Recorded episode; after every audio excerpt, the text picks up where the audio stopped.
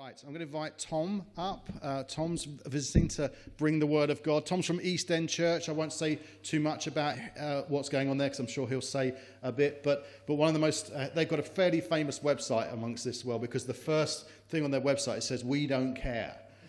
And then it says where you come from, your bank account, your political position. You, what, that is a great kind of catch of just this kind of sense of a church that wants to welcome everybody and very much part of our invited series. So great to have you with us. Thanks, mate. brother. Um, Yeah. Okay, so I'll go all Freddie Mercury on you and. that it? Stood in the right place? Yep. Good. Okay, well, thanks so much for, for having me. Uh, first time I've ever been to Watford. Yeah, yeah, I can tick that off the bucket list now. Done that. Um, yeah, so so I am. Um, I, I lead the team in um, east in the east end of London in Bow, and it's a it's a very interesting area to live. It's never boring, never boring. You've always got something going on. It's a right mixture. And, and as I look out here, I, I feel very much at home. It's very, you, you know, thank you for welcoming me. Thank you for inviting me. Uh, and what I want to talk about into this invited series is uh, stuff that's been born out in the East. I live in Bow, in, in Tower Hamlets, and some of this stuff I'm going to talk about has been stuff I've had to journey through personally to try and suss out what it was about uh, uh, dealing with other cultures and because we're not I thought everyone else had a culture. I didn't realise I had one. I didn't realise I had one until I was exposed to other cultures from all around the world that revealed some blind spots in me. And I want to start with a little story, right? My, uh, my, my, me and my wife, we've got five kids. Five kids so far. And uh, we are, the older I get, the funnier that sounds. It's, it's, uh, the, uh, and, and my wife became quite famous on the school run because she's got like these five kids. She's got a, a, a, like a toddler in the pram, she's got like a buggy seat, she's got two kids hanging on, and there's one running up, climbing up a lamppost further there. She does the school run with a sheepdog. You know what I mean? It's like, and, and she got well known on this, on this particular school run, and particularly by this, this one local dignitary who's a, who's a local politician. Right, and, and, and my wife, being who she is, she, she chats to everyone and, and, and is talking to this, this, at the time, MP. And anyway, we got invited to this party at this MP's house, right? And, and you know, you always want to fit in. You know, whatever setting, you always want to be part of the in crowd. And so we got invited to this party, we thought we'd arrived. And we went there, and I've never seen anything. She lives in this big converted pub, and she had like uh, uh, this this uh, company that comes hosts, and they've got literally they've got like uh, girls on stilts with these silver trays offering horses d'oeuvres to the likes of us sitting there. And, and I'm sat there and there's all these famous people. Well, sort of semi famous people. There's these politicians, there's the Secretary of State for this, and there's these, these actors you know's been on telly, but you can't remember quite what they've been in. But, but you're there and we're, and we're feeling like we've arrived. And then it suddenly clicked. We're token chavs. That's, that's what we're there for. It's like, so a politician could come up and say, look, we know people like this too. And, and, and we felt it, and we felt this kind of sense of being outsiders, trying to come in. And, and the church can be like that. When you come in for the first time, you presume everyone else knows what's going on. You come through those, me and Elijah come through those doors today, and we look at you, and you look perfect. You know, you look like you ain't got a problem in the world, all your kids are well behaved, never any marriage problems, everything's going groovy for you guys. But I know from experience of being a pastor that that is never ever true. But the fact is, you come through the doors and everyone looks it on the surface. Let me read something from the Bible. Um, uh, in Revelation chapter 7, it says this. Verse 9 After this I looked, and there before me was a great multitude that no one could count from every nation, tribe, people, and language, standing before the throne and before the Lamb. They were wearing white robes and they were holding palm branches in their hands and they cried out in a loud voice Salvation belongs to our God who sits on the throne and to the Lamb. This is, this is what we're aiming for as a church. This is where we're heading. This is, this is the ultimate of what church life is going to be like. And we've had a, like a little, we've had a little microcosm of that here this morning. As we're singing the same songs, as we're, as much as we're able, gathering around the throne, singing the same songs to the Lamb. And for, for to get there, we've got to work out where it started from. So I'm going to take you on a whistle stop tour through the Bible, right, to see that, that this diverse, beautiful, multifaceted church has always been God's plan. This isn't just a political moment. From day one, this was in God's mind when He brought about creation. You look at creation. Genesis 1, you look at creation.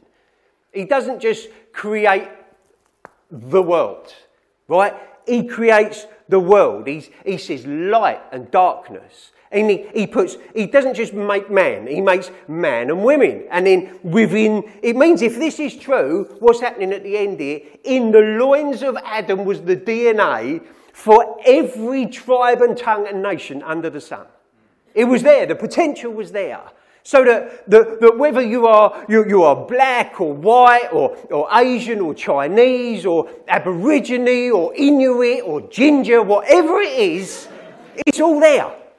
It's all there, the potential, and it was always in God's plan. and he made animals. And he didn't just sort of make a dog, man's best friend. He made, he made cats and squirrels and whales and eels and, you know, flies and birds and eagles. Everything about him is diverse. He, he, doesn't make, he doesn't make just an apple. He makes fruit and oranges and pineapples and mangoes. We, we could function in monochrome, couldn't we? We, we could do that and we could see different shades and we could, we could do, but, but he makes colours. Colours that we can't even see without special lenses and stuff. Everything about God is beautifully creative and diverse, always has been. And he sends us out from this beautiful Eden garden and says, he, he, he wants to go forth and multiply. Go forth and multiply. Now, there's obviously complications with sin that come about as a result of that. And part of that is seen when, instead of going out and multiplying, a guy called Nimrod decides to build a city on his own terms, tries to reach God, and he says, No, this is how we're going to get God. Let's gather, let's not, let's not spread. And then God comes down and confuses their language so that they've got to go out and, and, and inhabit the world. We see that he chooses, God chooses a bloke called Abraham, right? And, and, and he blesses him to be a blessing to the nations. It's not just an investment. It's like, oh, I'm on God's side. He's, he's, I'm on his team. He blesses me. It's like, no, I'm blessing you so you can go and be a blessing. We see that his family sort of, you know, it just lives and, and inherits the promised land, gets in there. We see that, that they keep rebelling and messing up, and, and they're taken into captivity as part of judgment. And while in Babylon, in captivity, Jeremiah the prophet tells them that while you're there in a foreign land, while you're there where you're not really supposed to be, I want you to be a blessing. I want you to live for the good of that city, of that nation. I want you to, to take wives, to plant gardens. I want you to, to do all this stuff to, to be a blessing. And we see, we see Jesus when he comes on this planet that, that outsiders and foreigners have to come in and tell the people of God who they've actually got amongst them. You do not realize the significance of this baby that's been born. We see that he lives his life interacting with Gentiles, which is a weird for this rabbi. We see him feed 4,000 Gentiles after he's fed 5,000 Jews on a hill. We see him reaching out to Samaritan women and, and people that others wouldn't and overlooked. We see that the Romans and the Jews and this, this general population gather together to condemn him and kill him. Nailed above the cross is this sign that says, King of the Jews, written in three different languages. This is not just an Israeli God, this is a God for the nations. We see the Holy Spirit poured out on Pentecost. And, and, and, and the curse of Babel is, is turned about when, when, when fire comes down and languages are given so that the wonders of God can be declared in people's own languages. And then you see, after the, the New Testament is written addressing the challenges that come with building diversity into the church. But this was always the plan of God. It was always the plan of God, which means it's difficult and it's costly, but it's worth it because we're leaning into the plan of God when we go for these things. I was at, um, I was at a West Ham game on, on, on Thursday when we beat Anderlecht. I don't know if that, anyone cares about that sort of thing. Yes, respect, yes, yeah. And, uh, and, and I'm there, and, and, and you, you know, this is the nearest you get to like a multitude. Is when you're in this football stadium and there's 60,000 fans and they're wearing claret and blue rather than white. And, and, and they're, they're, you know, they're not waving palm branches, they're waving rude hand gestures, you know, and, and it's, but we're all singing and I'm forever blowing bubbles. And there's this goose pimple moment when you're, you're all singing the same song.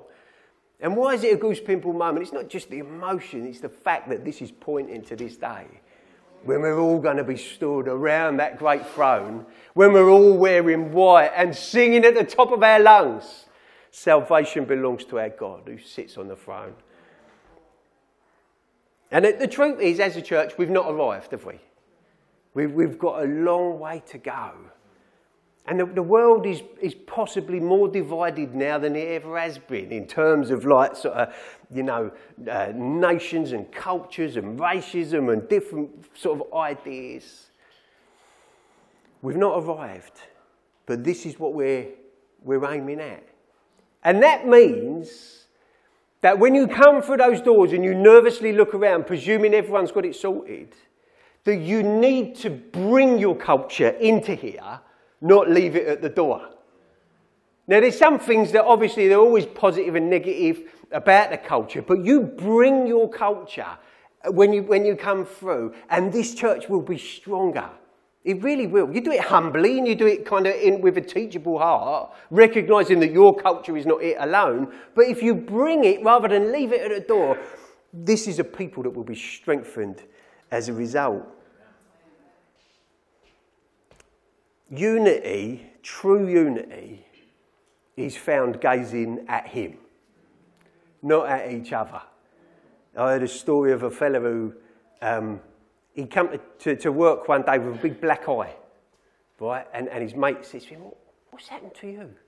He goes, I got it at church. he, goes, he goes to what? He goes, What? He goes, Look, I'll be honest with you.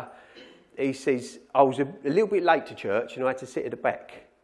And he says, and I sat behind a girl that had obviously just gone to the toilet, and her skirt was tucked into the top of her tights. So I thought this is really embarrassing for her. So what I did was I reached in and just pulled it out. Anyway, she turned around and clumped me. okay. Next week, next Monday, he's, he's, he's at work again. The other eye, big black eye. Said, what happened? He says, I got it at church. He says, what do you mean you got it at church? He says, well, I, I was a bit late again and I had to sit at the back in the same place. This same woman comes in and she's got her skirt tucked in her tights. The bloke next to me leans across, pulls the skirt out, but I know she don't like that, so I tucked it back in.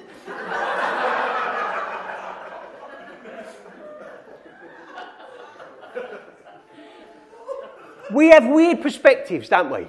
We have weird ways of judging things and seeing things.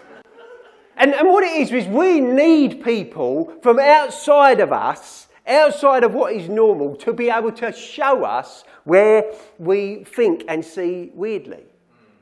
We need people to reveal our blind spots.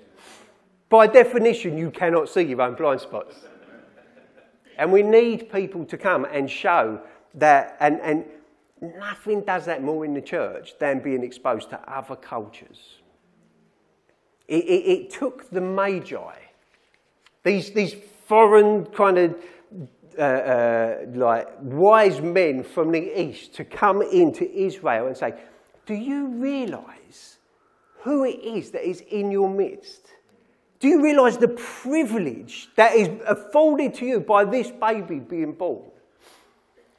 We've got, we've got guys, um, it's so exciting to hear what you're doing with the Afghan community. We, in, in the East End, have got lots of uh, refugee sort of families and, and, and visitors coming in regularly.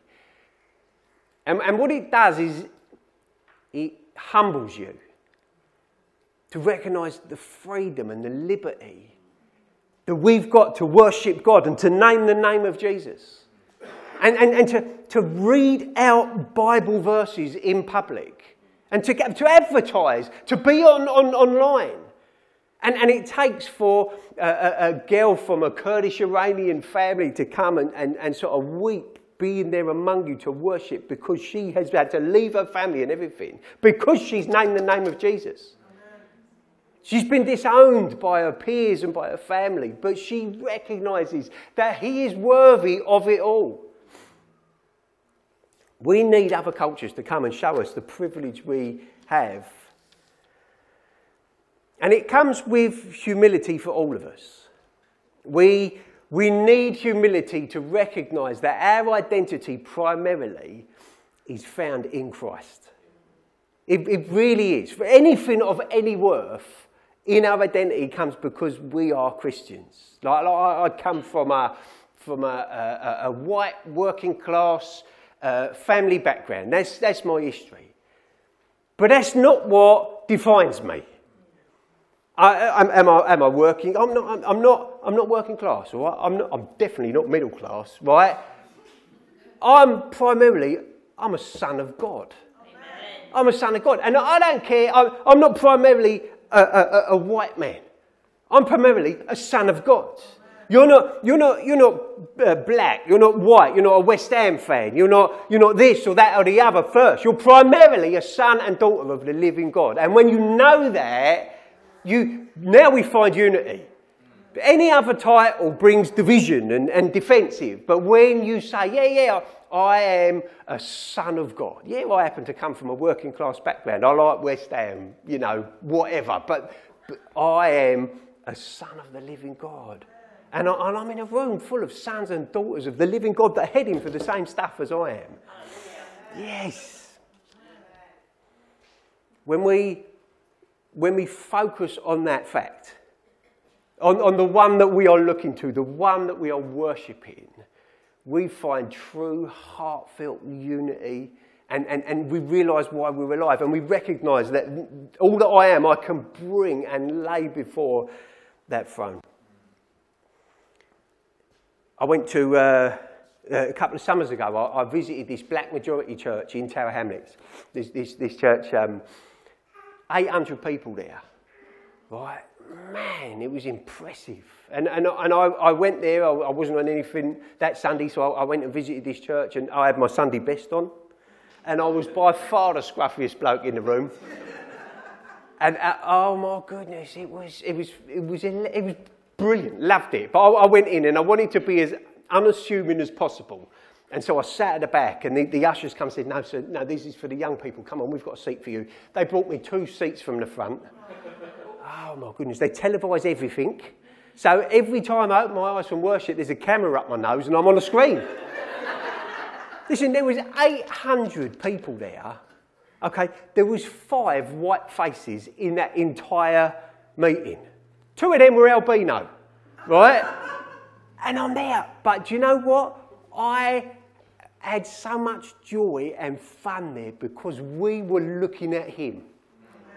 You know, and I found, I found genuine, oh, I loved it. I loved the freedom. I loved the music. I loved the kind of ability to. So there was stuff theologically I had questions with. The fact that they had two offerings and they were making a big deal of that. That was, okay, that was, but but when they were looking at Jesus, when they were worshipping, man, I could get on board. I wanted so much to be a part of it. And I was dancing with my brothers and sisters in Christ.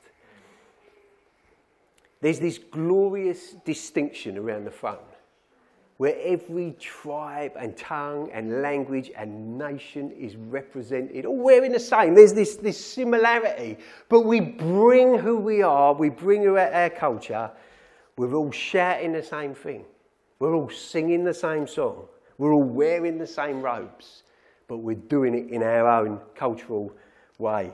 It's beautiful. Truth is, it's slower to build a church like that. It's more complicated. It's fraught with danger and pitfalls. It means that we've got to be quick to forgive one another. We must sort of, if there's two ways of taking something that's said that's a bit weird, take it the positive way and help that person to communicate it better. I have, I'm, I'm surrounded by people that will challenge me. And, and I've got, like, Elijah's come with me today. He's a dear friend and he's picked me up on stuff when I've said stuff clumsily that I can say, you know, better. And, and it's helpful to have people around you. And don't get defensive about it because ultimately we're looking at the one on the front.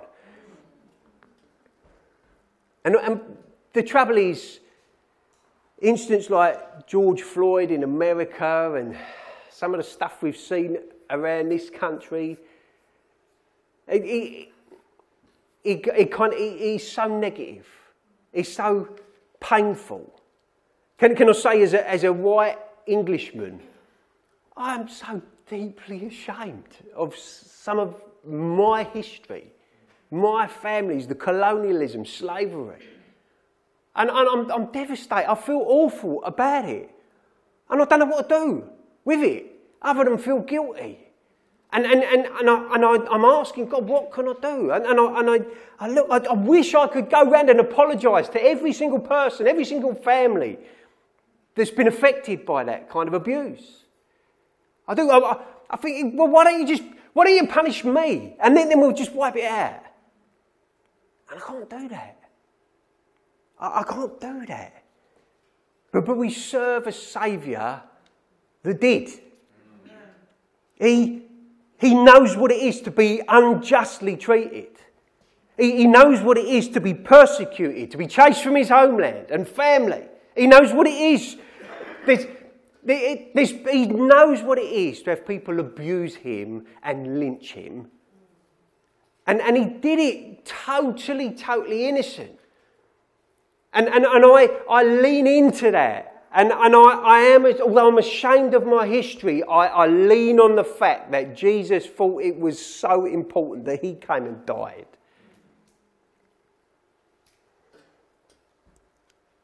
We must take our eyes off ourselves. Ultimately, we look to him who's seated on the throne. And we, we join the multitude with that ground trembling roar as we declare He's bigger than any pride or guilt or shame or in sin or injustice. He's, he is greater. And all my sin, all my family and my generations beyond sin is nailed at the cross. It's, it's there. It's, it's there. All the injustices and all the pain and all the suffering and all the effects of sin on families and generations to come is dealt with there on the cross. It means that we don't forget and we don't sweep things under the carpet, but with humility we come and say, But for the grace of God, I stand in front of the throne wearing white because, Jesus, you have made a way for someone like me to come into your presence. No matter what's gone in our histories, whatever's coming in the future, we need one another and we get a chance to build something that brings glory to Him. And I, and I want to finish by, by praying for us as a church. Just praying for this community here, praying that the impact that, that we have goes way beyond sort of our own little kind of ideas and, and personal agendas. And I'm going to pray, and, and I'm guessing that there's a lot of languages spoken in this room.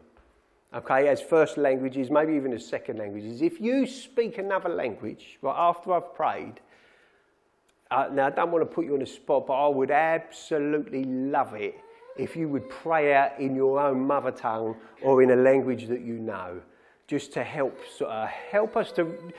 This is what it's going to be like around the phone. This is what it's going to be like around the phone because they didn't all learn the same language. Okay, there's, it's specific. It's all different languages here around the phone. Saying the same things, pointing at the same one, worshipping the same one, but in their own languages. So just a little bit of warning there. Put it on you. Okay? Could get very quiet very quickly, and I'll have to use my ouvre la fenêtre or something like uh, that I learned at school. But, um, but I'm going to I'm gonna lead us off in there. Is that okay? Are we up for that? Yeah. Jesus, we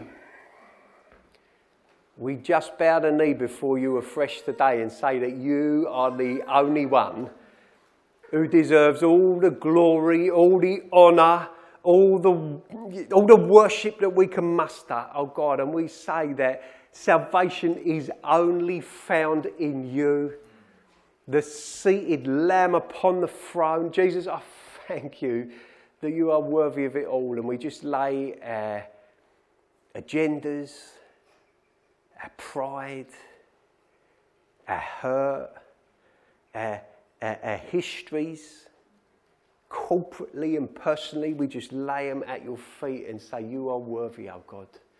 And we worship you, we honour you. I pray for this company of people. I pray for this church here. I pray that they would build with that kind of humility and grace to gather multitudes from this area and beyond. We pray for massive impact into that Afghan community. We pray, Holy Spirit, that you would pour, just, just pour yourself into those. We pray for dreams and revelations. We pray that you would come and communicate in ways that can't be done through Google, but you do it straight to the heart.